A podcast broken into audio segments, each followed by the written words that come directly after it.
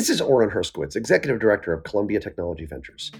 Today I'll be talking to Dr. Andrea Califano of Columbia University Irving Medical Center. It's a great discussion. He talks about what systems biology actually means and why it's a fundamental change in the understanding of the human body, about why his work at Columbia and in his startup, Darwin Health, targets the body's what he calls master regulators, which he describes as being the generals, not the soldiers, in cancer's war on your health what it was like launching his startup Darwin Health in New York City, and how the culture of entrepreneurship has changed at Columbia during his time here. How he and his co founder got Darwin Health to become revenue positive within six months of launching without raising any venture capital funding. And how Darwin is now working with big biopharma to identify known but overlooked compounds that might impact on cancer in surprising ways. Dr. Califano, thank you so much for joining me today for this. I really appreciate it. Thank you, Ori. Um, before we jump in, I want to cover your titles. So you are the chair of Columbia's Department of Systems Biology, but also the director of the J.P. Sulzberger Columbia Genome Center. So let's start with the first one, and let's start with the first part of the first one. What is systems biology? I hear about this a lot. I have to admit, I'm not sure I fully understand the definition. So how do you describe systems biology? So, you know, in, in almost all the sciences have gone through a, a, period that's been called the golden age, right? And the golden age of the science has been when the empirical base, the experimental base of the science, so think about a physicist rolling down a ball on an incline and measuring, you know, the, the speed of the ball at any point in time, has been met by the ability to analytically predict, create models that can analytically predict what the balls will do. So you no longer have to do an experiment. You can simply uh, writing on a piece of paper and you can get the solution without having to do the experiment. What, what is happening in biology is that, you know, because the problem is so complex, you know, there's literally, you know, a million different protein isoform in the cell, 20,000 genes, etc. Um, the problem is much more complex. And so what is happening right now is that the, I think the golden age of biology is because now we're able to create models, analytical models, that can predict what a cell will do in response, for instance, to a drug or because a certain mutation accumulates uh, in, in a tumor. So, so, that, so systems biology is about studying the, the, the cell, the human cell, or in fact, uh, systems of interacting cells, not one thing at a time. Like you could, for instance, could do, if you go down the 20,000 gene list, you could say, okay, is this gene mutated? Is this gene mutated? Rather than doing that and doing things one thing at a time, we try to figure out how things work together. Like essentially think of it as being the a watch, you know, the mechanism inside a watch, all these different gears and, and, and, and levers are connected together, and same thing in the cell. And what we're trying to do is to understand how that mechanism is, the global mechanism is implemented. And so the system in systems biology refers to the all cell. these things working together. Not the whole body, but uh, no, no. Within the system, a cell. the system refers to all these things working together. It could be in a cell. It could be two different cells communicating. It could be an organ communicating with another organ. Mm. So hmm. it's just a matter of not looking at things one at a time. Right. And why? I mean, as a layperson, yeah. as you know, I'm not a scientist. As a layperson, when I think of that, it sounds sort of blindingly obvious why that would be better. And yet, my understanding is this is a relatively new discipline. And it's not even necessarily the way it's done universally across the board by everybody. And so, um, what's the opposite of systems biology? Like, the opposite systems biology is what goes on pretty much in all the labs around the world that are not systems biology labs, which is the vast majority. Which basically, for, let me give an example. One thing that people do is they take snapshot of the cell um, at the molecular level using a technology that's called RNA sequencing. So the you know the, the DNA is the book of instruction inside the cell. It's, it's it's basically a static molecule. It doesn't change over time. Well, you can mutate it, but you know, in general, it stays pretty much the same across the across the, the entire lifetime of the individual. The DNA tells the, the cell to make things through another molecule called RNA. And the RNA is very nice because you can actually measure it very inexpensively. We can now do genome wide, there's a whole 20,000 gene for about $11 per sample, hmm. okay? And, and, and so this allows us to understand which genes are being expressed, so they're, they're produced the corresponding protein, which genes are not. Now, the, the, the, problem with the way this data is typically analyzed is by going one gene at a time and asking, is this gene overexpressed? Is this gene underexpressed? Is this gene? And so if you find an interesting gene that is overexpressed, then you say, oh my God, this may be an interesting target. That doesn't work very well. And the problem is that until very, for instance, we our lab was the first one that created a blueprint of the transcriptional regulatory machine of the cell. That is how protein control the expression of the genes. Mm. And before that, you know, you, you simply didn't have it for the human cell, right? So it, it's a it's a recent uh, discipline simply because the kind of data that is necessary to create the blueprints that you actually need to think of the cell as a, as a wash uh, simply didn't exist before 2000 and so it's literally the the tool set that allows this whole field to flourish it's, it's too new. things is is the ability to now for instance think about it uh, gene expression microarrays were introduced in 1998 i believe uh, in fact we were on the very first paper uh, with the broad with what is now the broad institute used to be the, the, the, the mit genome center um, and so it's very it's only in the last 20 years that we've been able to measure the expression of the genes in the cell hmm. in genome-wide fashion before you had to do pcr on one gene at a time uh, super expensive, impossible to do for 20,000 genes. Um, so over this, not only now we have the ability to generate this uh, very large, vast amount of data that tells exactly what's going on up and down in the cell, but also we have supercomputers that can now process that information with the required speed to be able to put together these models. So we have one of the largest supercomputers that is dedicated to uh, you know a, a, research center uh, in the basement of this building, mm. and we are using it essentially 100% of the time to create and interrogate these models. So, the, how many graduate students do you typically have in your lab at any given time? Maybe on average, about eight. Eight, okay. And and kind of you know maybe six that are PhD students, and, and two to four, depending on the time, that are MD PhDs. Okay. And of those, how many of them sort of come from the like wet biology side of things, and how many of them are, are computer science, essentially computer science? So when I started the lab in uh, in 2003 at Columbia, they were 100% computational, and now they're about 50-50 hmm. because what what we what I come to appreciate, and the reason actually I moved from IBM research where I was before. Um, I was directing the, the IBM Computational Biology Center there. It was a very large operation. Uh, but the but the, the constraint was I could only do computational research, and I realized that um, you, you have to be able to generate your own data and generate your own validation because otherwise you have to find somebody who's willing to work with you to validate your hypothesis and that's a rare you know a rare finding and so I came to Columbia specifically with the with the objective of opening my own wet lab and it took me about four years uh, to actually get any results that was even publishable because it's not an easy thing to do um, and but but it worked out really well and now we have about 50% of the lab the lab is somewhere between 25 and 30 people depending on the day of the week. Um, and so about half of them are in are, are wet lab people and half of them are hmm. competition. Hmm. You know, a, a, lot of our guests that we've spoken to so far on the on the podcast talk about the interdisciplinarity of, of a place like Columbia, how great it is that people from the engineering school can be, you know, computer scientists from the computer science department or department of biomedical informatics can be collaborating with uh, biologists or chemists. Um, and it sounds like in some ways your lab is its own interdisciplinary center. Like you, uh, yes and no. So first of all, to be a microcosm of interdisciplinarity, you need to have imported that, and so we've done that through collaborations. And so we have, we have we just counted it about 60 collaboration just with people outside of Columbia, so hmm. let alone with people inside of Columbia. And and so and so you know think about it, you know, 30 students, each one working about three projects. Uh, and, and, almost every project that we have, 90% of our publication are, are, are, um, are, are with um, you know, people outside of our lab. Um, and so it, it really creates the opportunity for learning a lot of things that are then important in the lab. So for instance, I didn't know how to do CRISPR screens.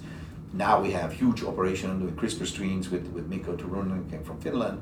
Um, and uh, for instance, uh, uh, Alejandro Chavez has been absolutely instrumental right. Uh, in, in, in, giving us the opportunity to the point that now we have co-developed new plasmids that have been deposited at Addgene and have been used by, by you know, essentially uh, requested by more than 300 labs.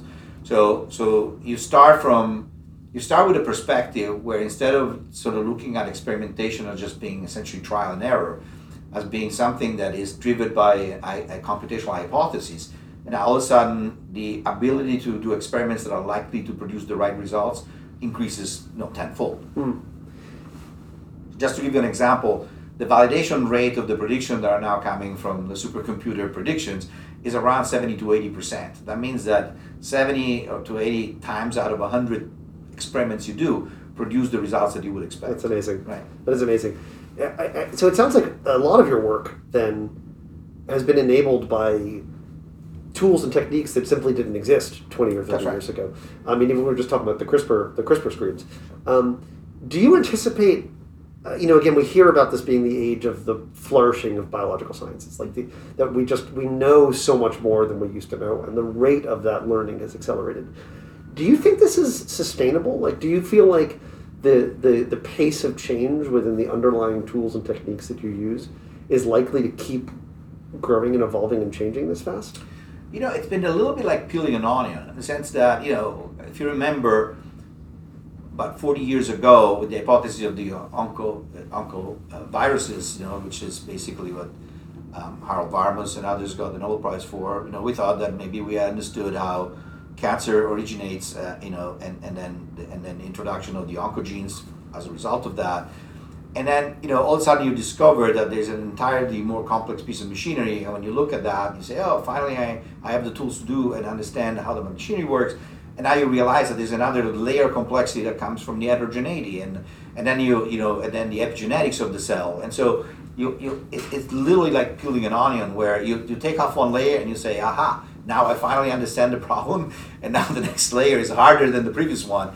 So I think we're starting to reach the point where we, you know, it's going to be difficult to go even finer grain than what we can do today because we can actually get data at the level of single cells. We can really dissect tumors and not only tumors but other human diseases to the point that we understand the communication between all the different cellular population and how they interact with each other. For instance, immunology uh, and cancer has been an obvious, uh, you know, wake up call for everybody. Um, so I think that we're reaching the point where there may be some um, some increased success in terms of improving what we have. It's going to be difficult to go down to the level, for instance, of the organelles or the spatial localization within cells. Already with the spatial transcriptomics, we can do some of that.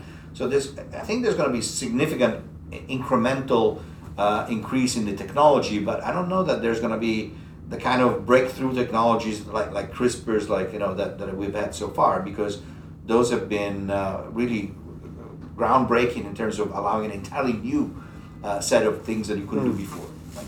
So, So there's time left that sort of even just the, the things that that allows to explore all of those is probably the focus for the next. well, I mean, I would years. say look at it this way. You know, think of it in terms of the microprocessors, right? For so in the microprocessor space, there have been a novel invention and, and, and ways to uh, put together things that were more and more complex. But in the last few years, you know, the, the, the one exception being quantum computing that is now coming of age.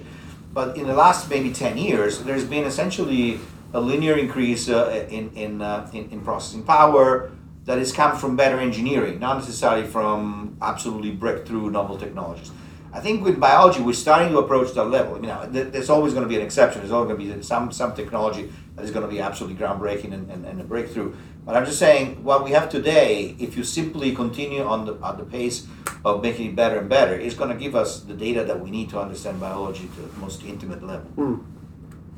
I want to come back to that, to the question of what do we do with all this information and that knowledge. Yeah. But first, before I do, I said I wanted to come back to your second title, which is you are also the director of the uh, of the Columbia Genome Center. Yeah. So what does that mean?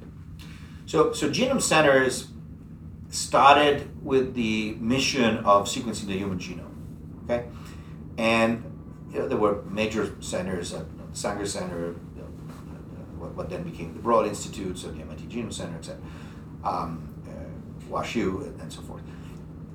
That mission has become obsolete because now, as I said, the technology incrementally is becoming so much better. You can do, you know, thousand dollar thousand dollar genome was a was a goal. Now it's only a reality. We can probably do some thousand dollar genomes, um, and so sequencing the DNA is no longer the core mission. It's more like a sort of commoditized mission of genome centers.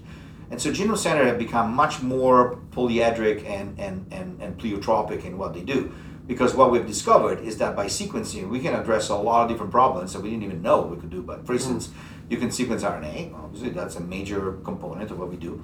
You can couple the sequencing with the generation of novel data. For instance, single cell sequencing, you couple novel technology for single cell profiling to generate the libraries to then sequence them. And so this tight connection between the genome center, which does the profiling, and the high tech, if you want, component of the core that does the single cell profiling becomes very important. We can do things, for instance, you know, we have developed a technology here called PlateSeq with uh, uh, with uh, Peter Sims, and PlateSeq allows us to do RNA sequencing for eleven dollars per sample, when you know RNA sequencing typically costs one hundred fifty dollars per sample. So it's a breakthrough technology, and only the tight integration mm. of the High-Throughput Screening Center with the uh, with the genomic core has allowed us to do that. So there, so I think that there's a, and now with CRISPR and perturbational profiles, so we've now been able to come in the Genome Center to, to generate 20,000 profiles of cells that have been perturbed with all FDA approved and experimental, late stage experimental drugs in phase two and phase three trials.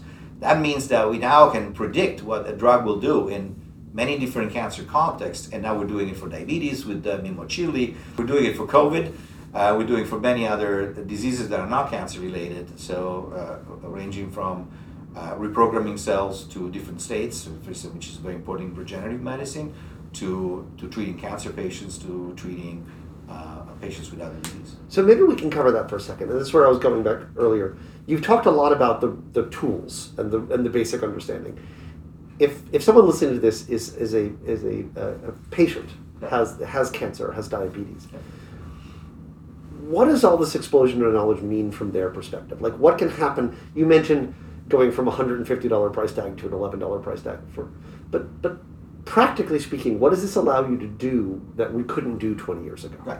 So, for instance, one example of what we can do today, um, which have just completed the study that is now on, on bioRxiv and is, uh, is going to be sending out for review very, very soon, um, is the fact that we can use the model of how all this all these mechanisms inside the cells work and process the information. Because in, in the end, the cell is just a microprocessor. It's just processing information and, and making some, some decisions to actually understand very precisely what drugs do to cells.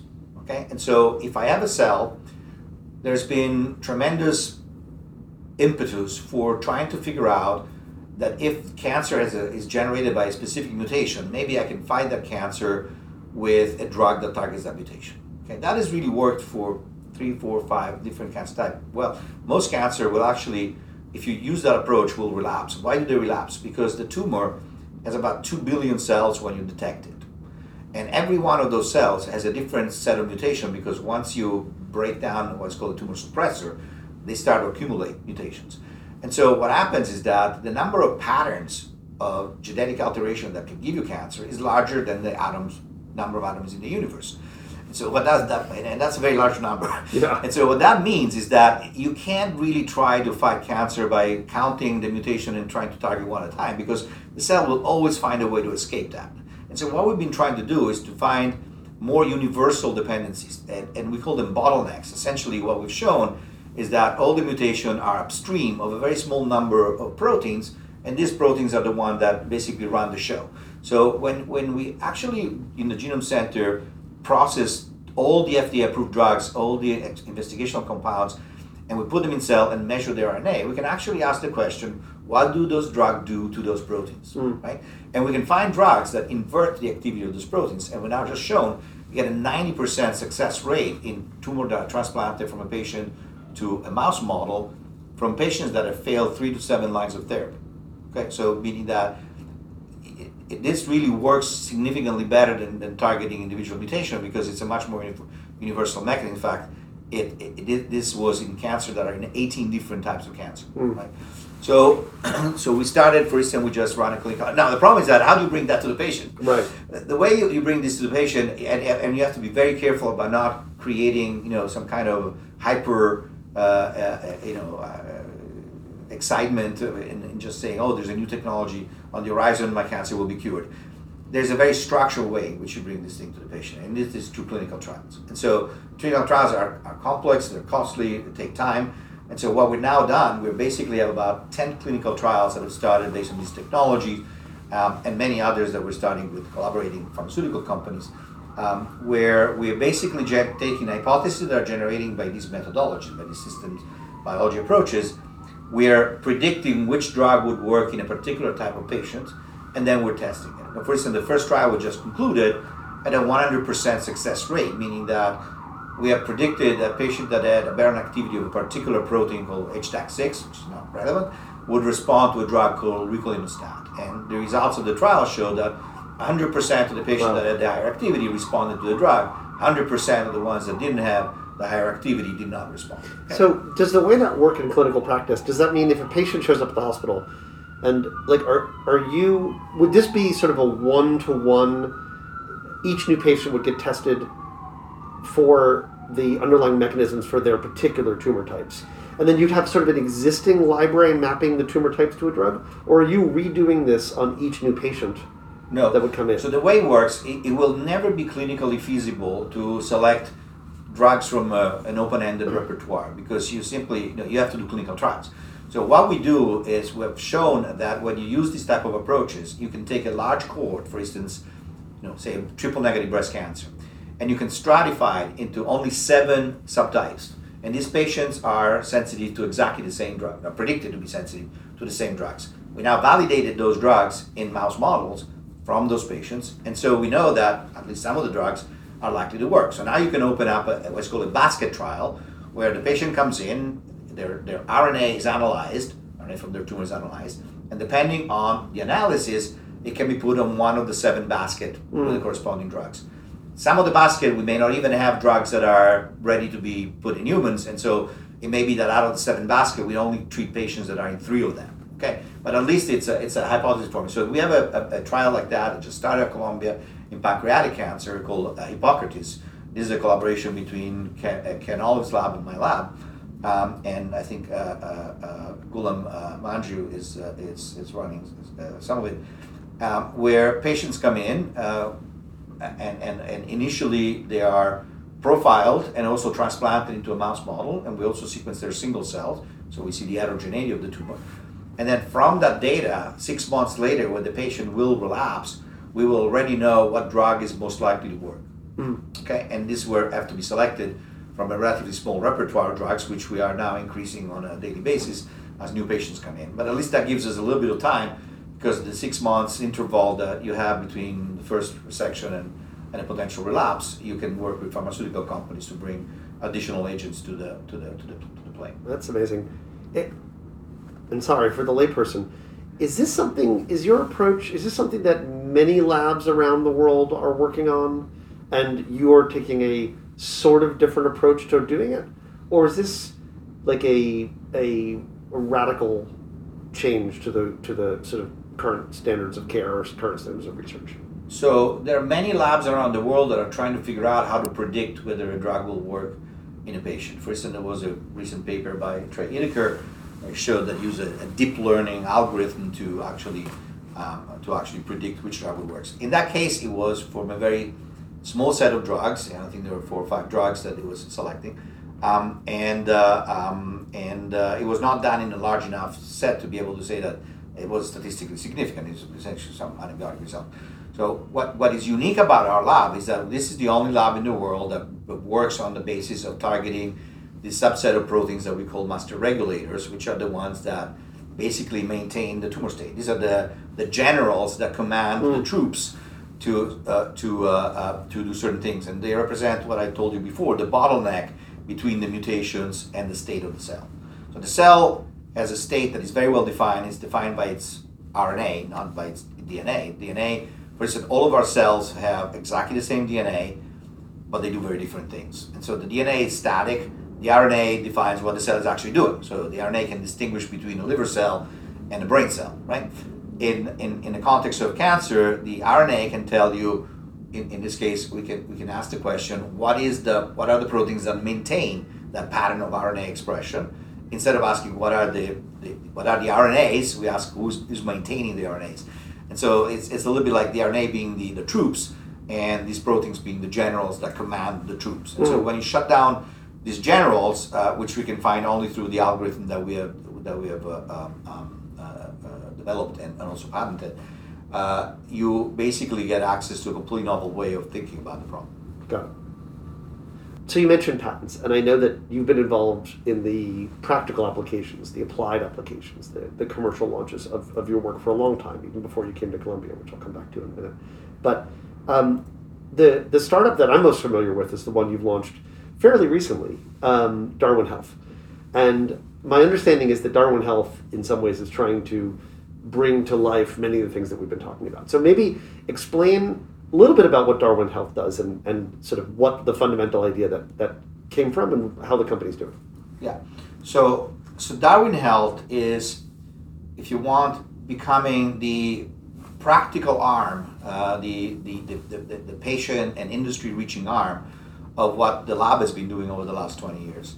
Um, and, and the reason for that is that in an academic environment, we, where there, there are certain limitations uh, that are dictated by our conflict of interest and by other type of restrictions that we have, for instance, on not being able to do work that you know, includes our, our, our, students and postdocs uh, for commercial purposes without you know having the rights to publish, etc., which may prevent certain type of collaboration. So when you want to take the hypotheses that are generated by our algorithms and bring them to the clinic, one of the best way to do that is to collaborate with pharmaceutical companies because we don't have the wherewithal to do it here at Columbia on, on our own dime. And so what, what Darwin is basically doing is, is creating this buffer between what we do in the lab, which is for pure research purposes, and what that translation to the clinics can actually bring forward.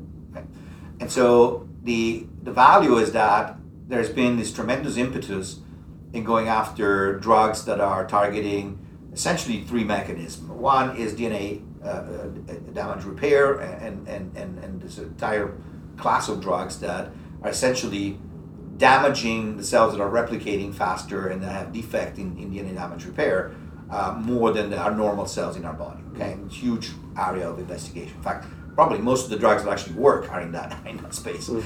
Uh, you know, for instance, testicular cancer is almost 100% cure rate. It's because of this type of, of, of agents.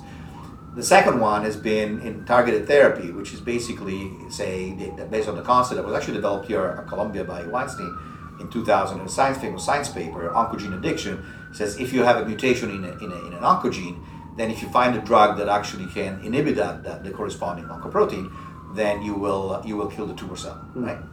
Um, and the third one is immunotherapy, which is now on a, on a rampage. Great. The problem with both targeted therapy and immunotherapy is that they don't work for most patients with cancer. For for targeted therapy, most patients don't have mutations in oncoproteins that are that we know how to drug. For immunotherapy, most patients actually do not respond to it. They have what they call a cold tumor that doesn't respond to immunotherapy. So eventually, we'll figure out how to turn the cold tumors into hot. But right now, uh, I would say that maybe you know 10% of the patients may receive benefit from uh, from targeted therapy, and another 10% of the patient from immunotherapy.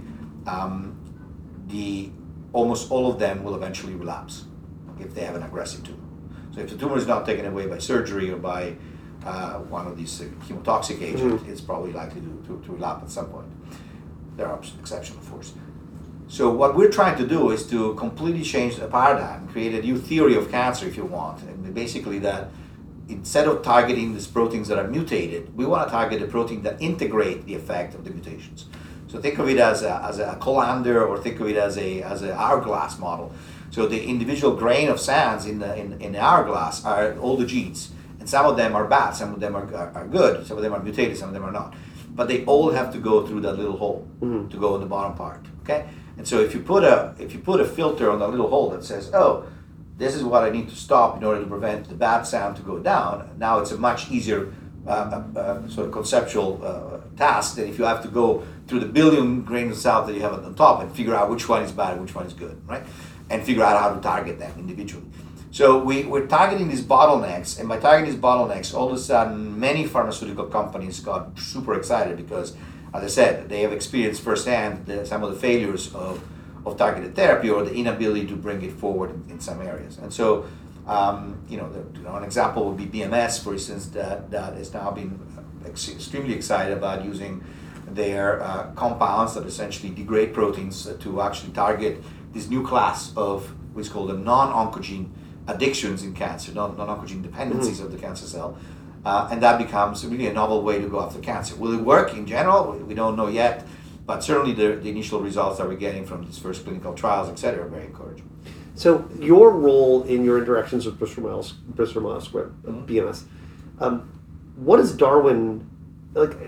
A, a, typical engagement for Darwin with a pharma company might look like what? Like what? How does that relationship work? So typically, what has happened is that they um, they see the papers that we publish from from the lab, and they're excited about the concept, and or uh, we start working with a company. For in this case, was Celgene, and then Celgene got, got acquired by, Right. Bristol Myers Squibb, and so it grew up to an entire new uh, new, new level of, of, of interactions.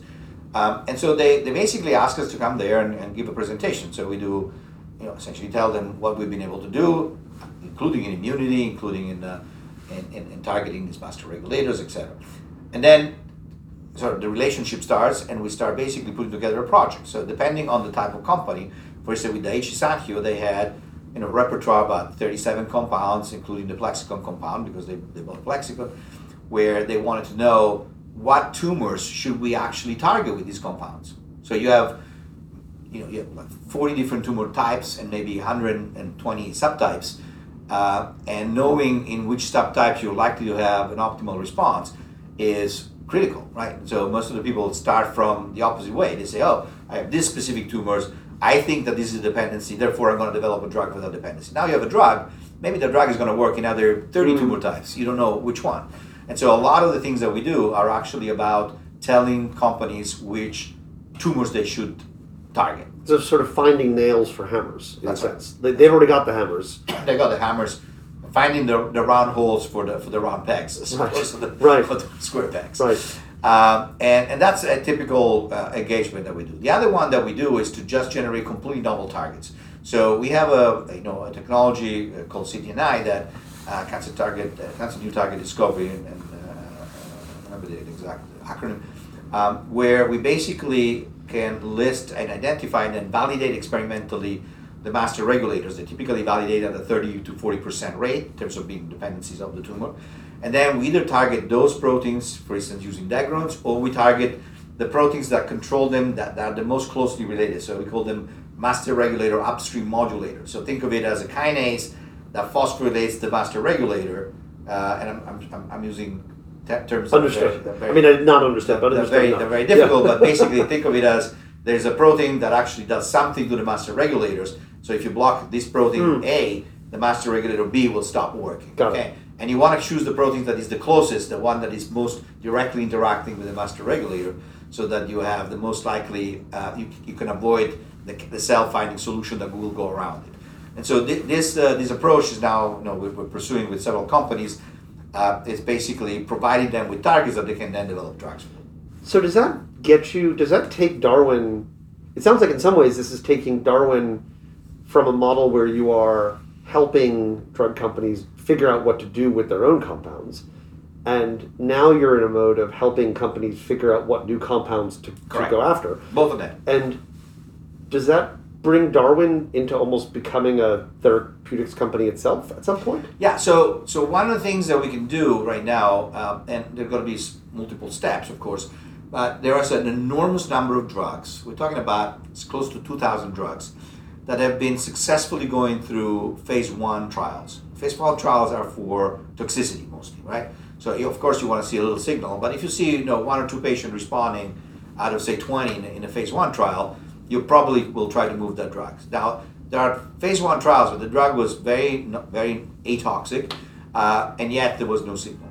Or there, there, there are drugs that have gone to phase one to phase two, and in phase two they fail, right? That's a huge repertoire of drugs that could actually, that, that in our opinion, have application. It's just you have to find that square hole or round hole for the square peg or round peg.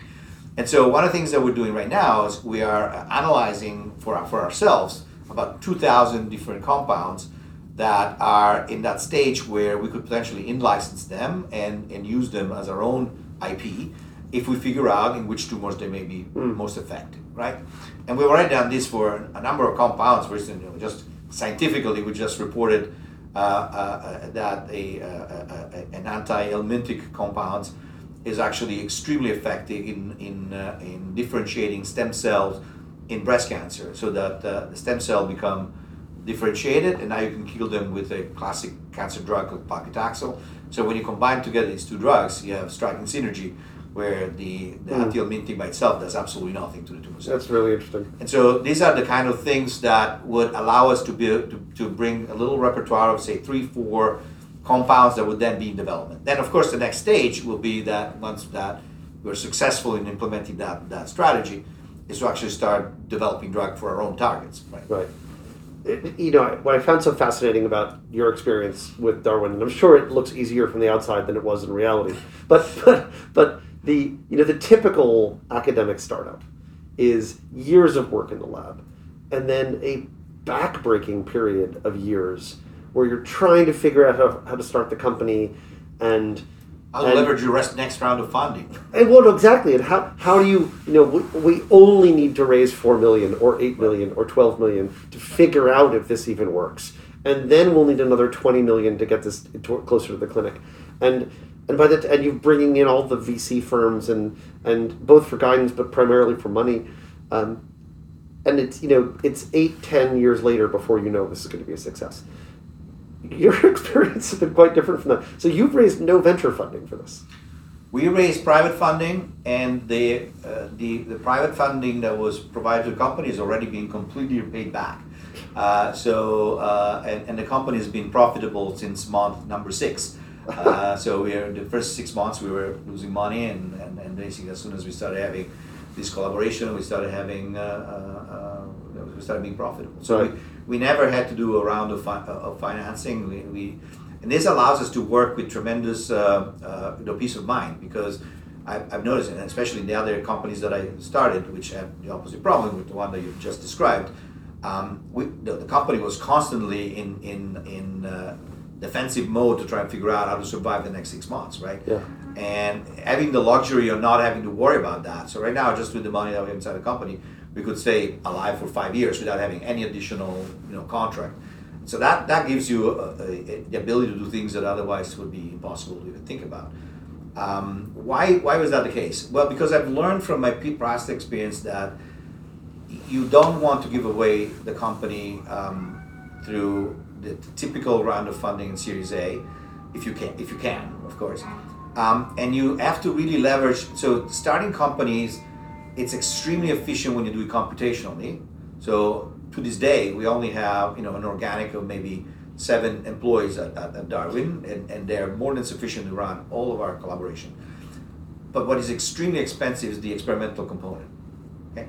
And in fact, that's what break, broke the back of the previous company that I had. So what we've decided to do is a model where we outsource all of our experimental biology to companies that we trust, that we essentially built a relationship with, and we pass through those costs.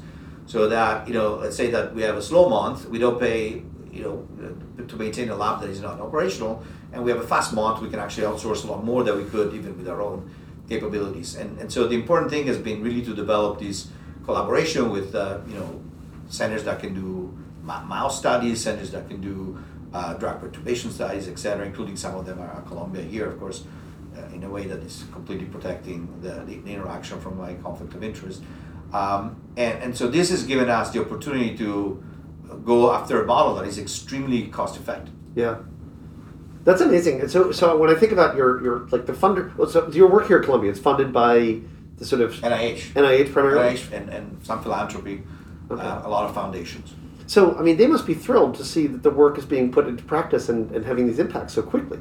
They're excited. I mean, I would say that there are there are probably three labs that I know of in the systems biology lab that actually have had a clinic an an impact on the clinics, and so the ability to finally move what has been a very fast pacing discipline to the clinic and seeing the kind of results that we're seeing uh, has been has been very exciting for them because they always have to justify to the council and have to say why are we investing in this discipline and if you remember for genetics it was the same thing you know they say why do we need to sequence all these genes and spend $2 billion for the human genome what's the return and then finally it took about 20 years for that to be shown and, and, and, and see the relevance of that and here you know in, in uh, you know even less than that we're seeing an impact uh, on, on patients Right. You launched a bunch of startups now. How do you think the environment at Columbia uh, is for faculty entrepreneurs? That's a great question, Orin. Uh, so I arrived at Columbia in 2003, and um, I actually spent quite a number of years working with a, a, an organization called AMDEC in New York that was trying to promote um, biotechnology. In New York, it was essentially a desert in terms of biotechnology development in, in that in that period. Um, and we were struggling to figure out how to incentivize people to create new startups, etc. Um, it has been rough going, and I think when you compare, for instance, New York at that time with the Bay Area or, or, or Boston, um, it was quite dramatic comparison. This has changed in unbelievable ways in the last five years, and so and I, I think actually much uh, due to you and Ofra uh, uh, oh, Weinberger really creating a vision for how this should be uh, developed at Columbia. And so what what I um, even though we were actually among maybe the, the companies that went through the learning period for for this, there was first of all tremendous help from you guys in terms of giving us um, models that we could use to raise funds, potentially go after additional uh, uh money at the time when we didn't know whether we were going to need it or not uh, putting us in touch with angel investors and, and, and, potential venture companies that may be interested. Uh, but also, I, I, think giving us advice on how to successfully develop a company. And, and, and this, especially for, I see many of my colleagues, so I've, I've created four, so I have a little bit of a, of, of, of, of, of, of background. But, um, but many of my colleagues are, I would say, you know, I don't want to use the, the term naive in, in, in a bad way, but simply not have been exposed to how hard it is to actually make a startup work yeah. and be successful. Uh, and in fact, having failed three of them before being successful with Darwin, I think I, I, I, know that directly on my skin. So, so what, what is really amazing now is that you have a template that can be used in a way that is completely essentially uh, equivalent for all the companies that are formed. It's a fair template, which is sometimes only the result of very strong negotiation that can create even tension between the founders and, and the institution. Um, the fact that this is universalized basically create a situation where nobody's treated, you know, in a in an unequitous way.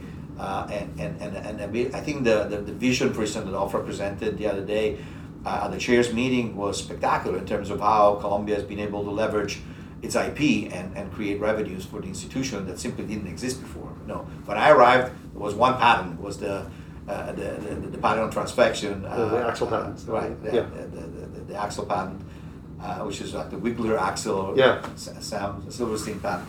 Uh, and, and that was basically generating out of $60 million a year, and that was it. Uh, and then the next one down was like, you know, and now we have a portfolio that is just, uh, you know, one of the best in, in It's industry. been amazing. We've had, this year alone, there's been um, three exits and two IPOs. Right. Just just in 2021, it's been crazy.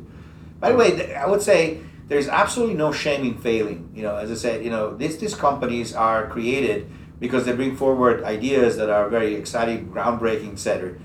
You know, nine out of ten will fail, so there's no shame in failing, and it's actually a learning experience. Failure simply means that you have to try again, maybe even with the same technology, but reorganized in a way that is more appealing, etc. So I think that the it is very important for an institution like Columbia to actually generate a lot of these mm. uh, of these opportunities because through the failures you learn and, and through the successes you learn. Right. Dr. Califano, thank you so much for joining me today. I really appreciate it. My pleasure, Nori. Anytime.